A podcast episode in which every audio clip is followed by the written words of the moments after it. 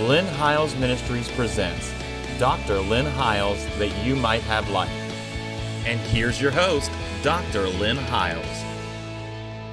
I want to welcome you back to the program again today. Thank you again for taking time out of your busy schedule to join us every weekday at the same time as we open the Word of God. Um, we have been dealing with probably over the last uh, eight weeks we did actually two series. I did one called You Will Recover Your Life, that was four programs.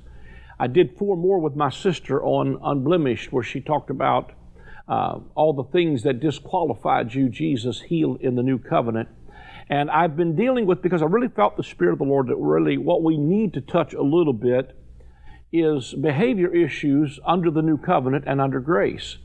Um, what we understand is that, first of all, we're not justified by works, we're justified by grace. So uh, n- there's no flesh that's ever been justified by the works of the law. So uh, we're not talking about what brings justification, we're talking about uh, what produces in you a quality of life. You know, one of the things that I shared back in the early days of, uh, uh, you know, probably been about almost, uh, probably about eight weeks ago, I shared from the book of Galatians a little bit in chapter 5, where he said, For they which do such things will not inherit the kingdom. And um, a lot of times we think, well, they which do such things will not go to heaven. That's not what it said. It said, they which do such things will not inherit the kingdom. For me, the kingdom is not just talking about when you go to heaven, it's talking about living life in the kingdom right now as a citizen of the kingdom of heaven, and then you won't have to worry about what happens after a while. Because those behavior issues that he deals with there are issues that are not so much talking about other world stuff, it's talking about this world stuff.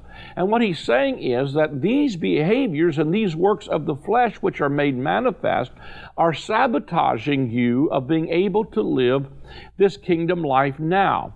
Now, the key word in Galatians 5 there, where he said, They which do such things will not inherit the kingdom, is that I understood then that, in, that the kingdom is not something you earn, it's something you inherit. So here's what I want to say you don't do these things in order to inherit the kingdom. What happens is you inherit the kingdom and then it changes your behavior.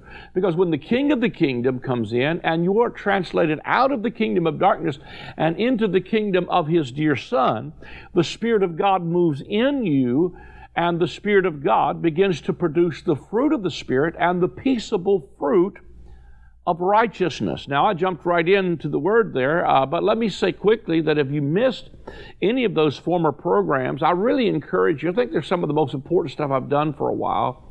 Is go back and watch the series called You Recover Your Life and then the one called Unblemished. Um, both of them are available on YouTube. Uh, by the way, let me just mention this before I move on in the word uh, with that is that, matter of fact, everything that we have aired to date is archived in our, on our YouTube channel. And you can watch it at your leisure on your smart device, your smartphone, or whatever that can get internet. You can watch us on demand. Uh, there is also a podcast there on iTunes where you can receive the audio portions of these programs and you can stream them straight to your uh, iPhone or your device like that. There's also an RSS feed where you can stream it straight to your Android device. The simplest way to do that is go to my website at lynnhiles.com, and that is on the screen. And up in the upper right hand corner, there are icons. One says YouTube, one looks like a little iTunes icon, one looks like a little robot for the Android device. Just tap on them, they'll take you straight to those. And then while you're there, just sign up for our podcast, our YouTube page. It doesn't cost you anything, and then you'll be notified when we upload something new. Share them with your friends, share them on Facebook. They're life changing stuff you know, in an hour when almost everybody's charging you for everything that you learn, uh, even on Facebook, we are at this point still putting it out to you for free. It is our faithful partners that uh, are helping us to do that. If you'd like to become a partner, help us do that. While you're there, you're on our website. You can also do that. But uh, we're going to get in the word here again. But I just wanted to tell you that if you missed some of that, go back and you could pause it, take notes, stop and think about it. We began last week by talking about uh, Romans 7, where, you know, uh, the Apostle Paul, I, will start in there again and try to move on quickly from it, but uh, 7 of Romans, verse 17, and I'm going to be reading from the Message Bible. It said, But I need something more. For if I know the law but still can't keep it, and if the power of sin within me keeps sabotaging my best intentions, I obviously need help. That, that ought to resonate with somebody. I obviously need help. Matter of fact, it resonates with everybody listening to my voice, including me. I obviously need His help. I need help. And we all need help. That's why He sent another comforter, and He called Him the helper. I'm going to send you the Holy Ghost and he's going to be the helper. You know, one of the things that I probably I'm getting way ahead of myself here again, but you know, in in in uh, John 14, uh, when he says, "I will send you another comforter, and I will not leave you comfortless." The word comfortless there is the Greek word orphanos. It is the English word we translate orphan. I'm not going to leave you as orphans. I'm going to bring you into sonship. The second word is, I'm going to send another, the comforter. The word comforter there is the Greek word paraclete. And a paraclete is a, uh, it, it, would be like uh, a defense attorney who, when Jesus said, when the comforter, which is the Holy Ghost, comes, he will teach you all things that I've told you. I'm telling you, you have got a defense counsel in your corner called the Holy Ghost, you've got the Paraclete who will only remind you of what is true. I, I kind of see him like about the time you're about to do something you should not do, uh, he gives something, taps you on the shoulder and says, That's not who you are. Jesus says, You're the righteousness of God in Christ. The Holy Ghost is going to keep on reminding you. He's going to keep, he's going to, t- listen, you're the righteousness of God in Christ Jesus.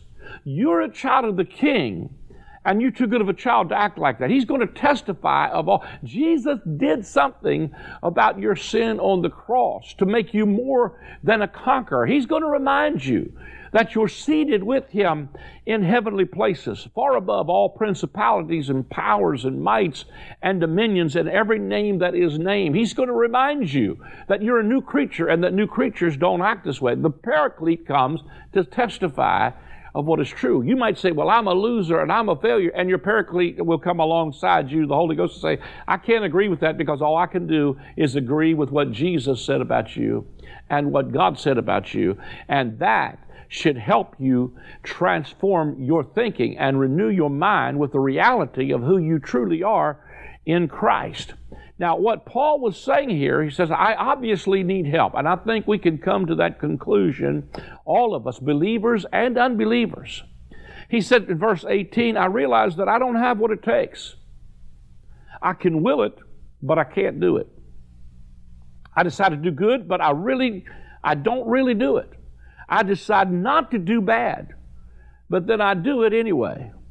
My decisions, such as they are, don't result in action. Something has gone wrong deep within me and gets the better of me every time. It happens so regularly that it's predictable.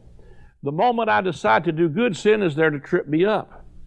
I truly delight in God's commands, but it's pretty obvious that not all of me joins in that delight. Parts of me covertly rebel, and just when I least expect it, they take charge. I've tried everything, and nothing helps. I'm at the end of my rope. I mean, somebody I can identify with this. Is there no one who can do anything for me? Isn't that the real question? That's how Paul comes. He comes to the place and says, Listen, man, it's obvious I got to have help.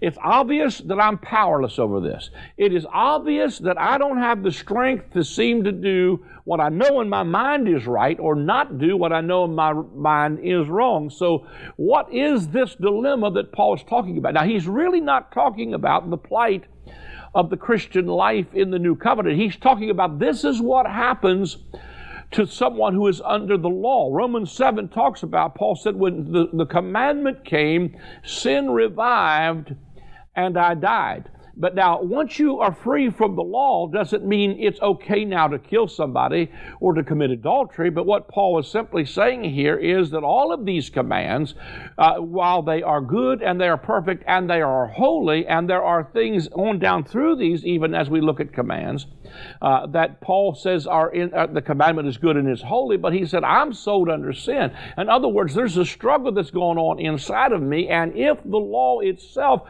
could have produced righteousness, then, uh, uh then verily, I, you know, uh, righteousness would have been by the law. But what he's simply saying is that that commandment did not produce life in me. So what's happening here is that there is a shift in what you're depending on to produce this righteousness. You're not depending on rule keeping, you're depending on the internal, indwelling Holy Ghost to do the work in you that you could not do for yourself. Because here's the end of that question. He said, Isn't this the real question? Is there no one who can do anything for me? Verse 25. The answer, thank God is that Jesus Christ can and does. He acted to set things right in this life of contradictions where I want to serve God with all my heart and mind, but am pulled by the influence of sin to do something totally different.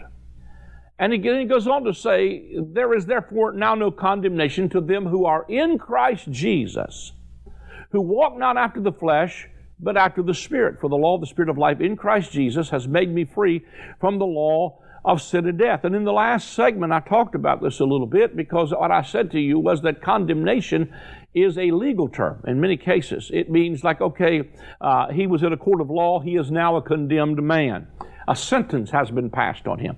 What this is saying is doesn't mean that there's not things that are not wrong any longer. It means that there's not a sentence passed on you any longer. In other words, uh, he's not passing a condemned sentence without any hope. He's not passing a death sentence over you. As a matter of fact, he's offering you a life that'll lift you out of that death because as you, I, I, one of the things that I said last week, let me calm down a little bit is, you know, we had a lot of flooding in southern West Virginia back, uh, uh, uh, you know, a few years ago, and we've really had a lot of flooding even this year. But when the floods hit and they destroyed people's homes, and mold and mildew began to set in, and just devastating things. Uh, the, the government came by and painted stuff on, uh, on the wall saying condemned, no trespassing. The word condemned there meant, and they were right underneath it, uninhabitable. Here's the good news God has never posted on the doorpost of your house that you are uninhabitable.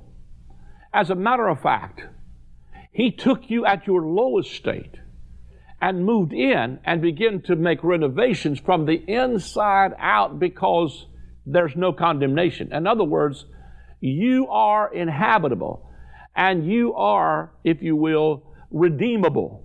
I love how, and you've probably heard me say this a bunch of times if you watch my program, but Revelation 21 says, I heard a voice, a great voice from heaven saying, Behold, the tabernacle of God is with men. Uh, uh, the Message Bible says it like this God said, Look, look, God has moved into the neighborhood. See, when God moves in, He begins a major transformation pro- program. See, law can change your behavior and bring conformity. But grace and the indwelling Holy Spirit will bring transformation. See, law can conform you, but grace will transform you. Law can change your behavior, but grace will change your heart.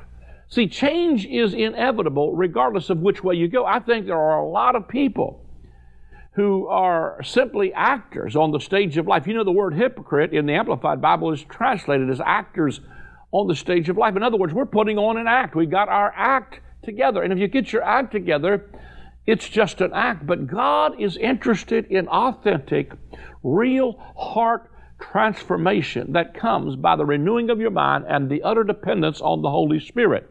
So I'm going to read that same verse again from the Message Bible in Romans 8. It said, With the arrival of Jesus,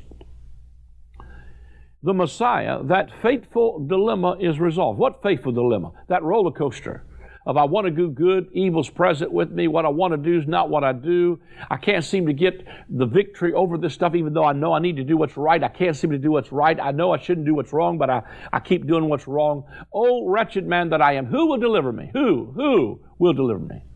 Thank God he will. And then he says, There is therefore now no condemnation. Here's how the Message Bible says is with the arrival of Jesus the Messiah, that fateful dilemma is resolved. The dilemma of this roller coaster ride.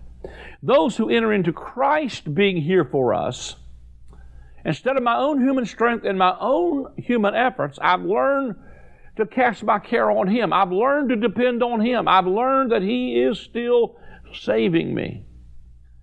Those who enter Christ being here for us no longer have to live under a continuous low lying black cloud.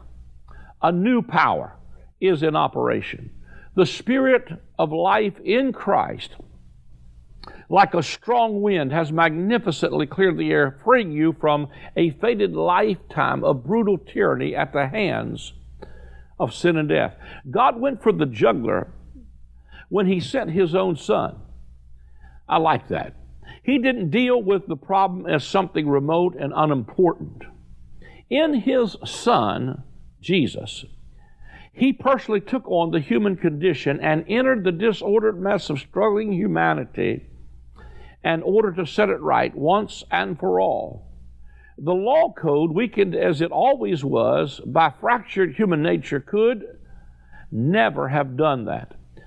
The law always ended up being used as a band aid on sin instead of the deep healing of it. I'm going to call this series Band Aid Religion. I'm going to have my staff to, to, to just kind of mark that as band aid religion for the YouTube series. Because if we could see in the Spirit, I, and I've threatened to do this, I just haven't done it, but I've threatened to get a whole box of band aids and go in a service somewhere and start preaching sin management programs, self help programs that always end in failure. And then I'm going to take band aids as I preach on each one of them and name them. I'm going to put band aids on somebody. And you know, while a band aid may look like it's healing the thing, it is only covering it up, and there's not a deep healing of it. And then I'm going to sing, I'm stuck on band aid because band aid stuck on me. And then I'm going to grab one of those and I'm going to rip that thing off because sometimes it's painful to rip that band aid off slow. You're better off just grab it and rip it all at one time. I sometimes think, I said this back a couple of years ago on my Facebook page. I said, truth sometimes will make you mad before it makes you free. And so sometimes I've had some things, you know, as I begin to understand the gospel of grace, man, it was like ripping the band aids off. And sometimes it left a wound that was deeper than I thought was there. But in the midst of it, I have to say, that I've had more deep healing, more true deliverance from things I've struggled with in sin, in the climate of grace and freedom than I ever did under law because all law does is it makes you hide it. It makes you uh, keep, uh, things undercover. But once your heart is exposed, then there can be a deep healing. And so a lot of these sin management programs seem like they uh, start out good, but all they are is like a bunch of band aids stuck on people. And uh, it just, you know, uh, it, it, it's just like a band aid on sin, but never the deep healing of it. Verse 4 says, But now uh, what the law code asked for, but we couldn't deliver See that? What the law code asked for, but we couldn't deliver, is accomplished. Here's my powerful message today. As we, instead of redoubling our own efforts, simply embrace what the Spirit is doing in us. I'm telling you, man, that's better than a self help program.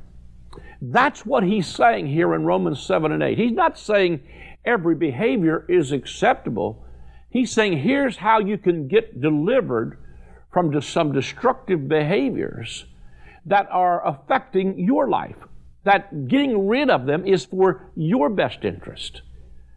See, I, I, think sin affects us far more than it affects God. I think He's like a father who sees a child who's doing things that are self destructive, saying, Man, you know, you, you, you're, you're inflicting pain on yourself. I mean, man, most of our pain is self inflicted while God is saying, listen, there's a new power in operation and a new way of doing this. And it's not rule based band aid religion, it's the inward, deep work of the Holy Spirit that can not just conform you, but transform you into His likeness and transformation is real change. And so, you know, I, I, started thinking, you know, years ago, I preached the message of grace before it got popular.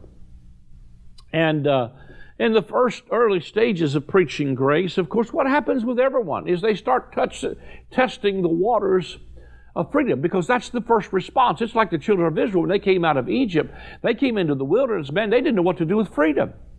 And so, you know, people who've never been free don't know how to deal with freedom. And so they don't know that we didn't just turn from law and legalism, but we turned to the government of Holy Spirit.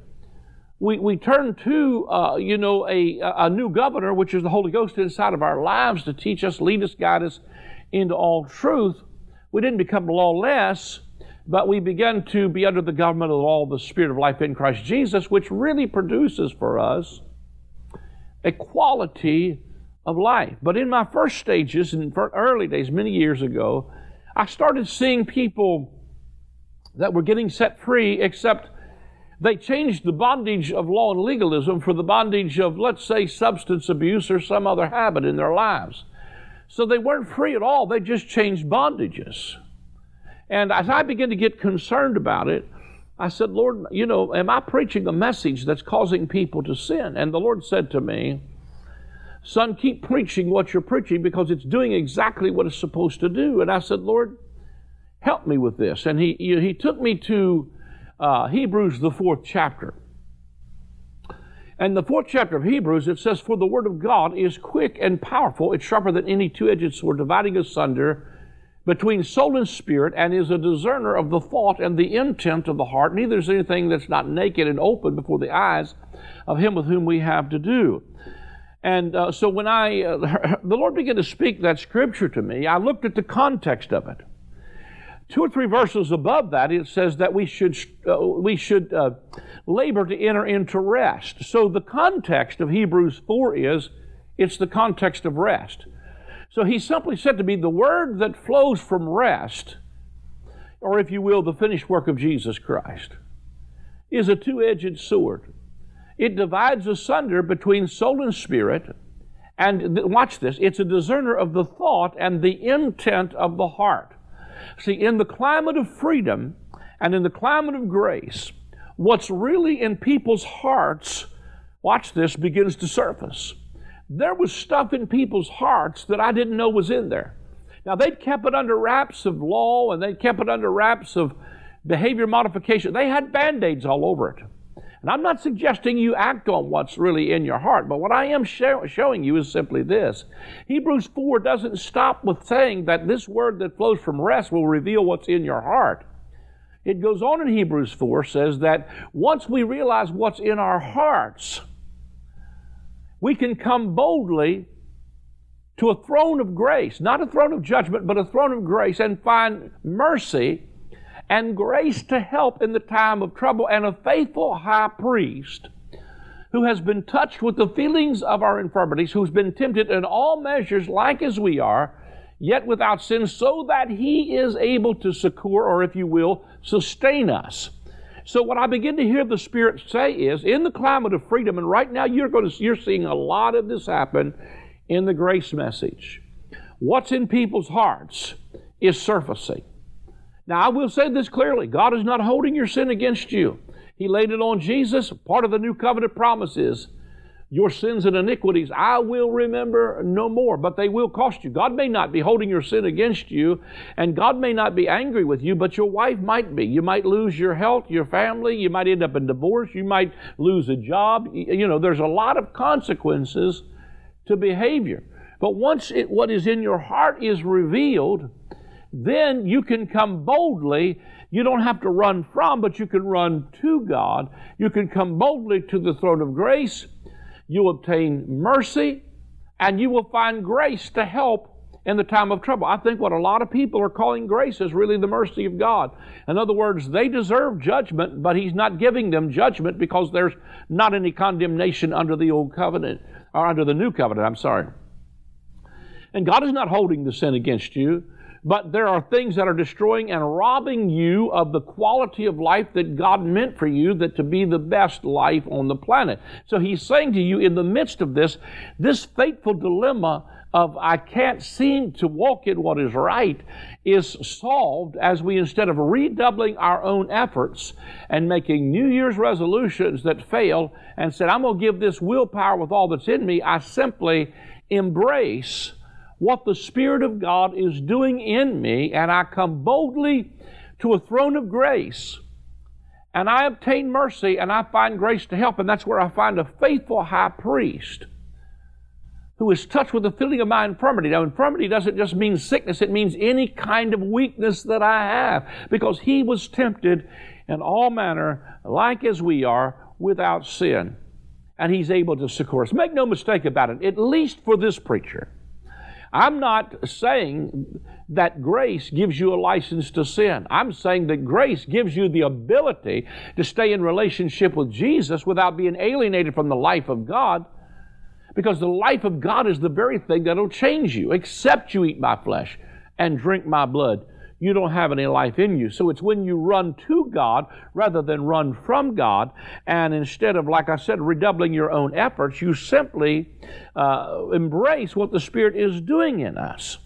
And so, you know, that's really, uh, I believe where we're at. He said, verse 5 said, Those who think they can do it on their own end up obsessed with measuring their own moral muscle, but never get around to exercising it in real life. Those who trust God's action in them find that God's Spirit is in them, living and breathing God. Obsession with self in these matters is a dead end. Attention to God leads us out into the open, into a spacious, free life.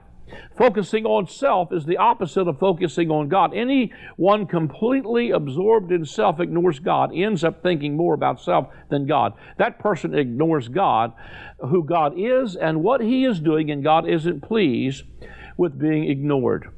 Now that's powerful. Now I'm about to run out of time, so it's simply embracing what the Spirit is doing in us instead of redoubling our own efforts and depending on our, own human efforts. We'll talk about this more in the next program. Please join us again next week. Let me just say, if you'd like to help us to be able to take this kind of message around the world, call the number on the screen, go to our website, sow a seed into the ministry to help us to be able to pay the airtime and to continue doing what we're doing. If you don't get an answer, leave a message. If you want a return call, and someone will call you back. It's the easiest way to do is simply go to the website, and there is a link directly there to give. God bless you. Thank you for joining us again this week. The word repentance means to change your mind. The message of John the Baptist and of Jesus was to repent, for the kingdom of God is at hand. The kingdom of God is accessed by a change in our thinking. If you are in outer darkness, there is weeping and wailing and gnashing of teeth. That reality is not always out in the distant future, it is in people's lives right now. One simple mind shift can move you out of darkness and weeping and into light and rejoicing. God wants to wipe all tears from our eyes and replace our weeping with joy.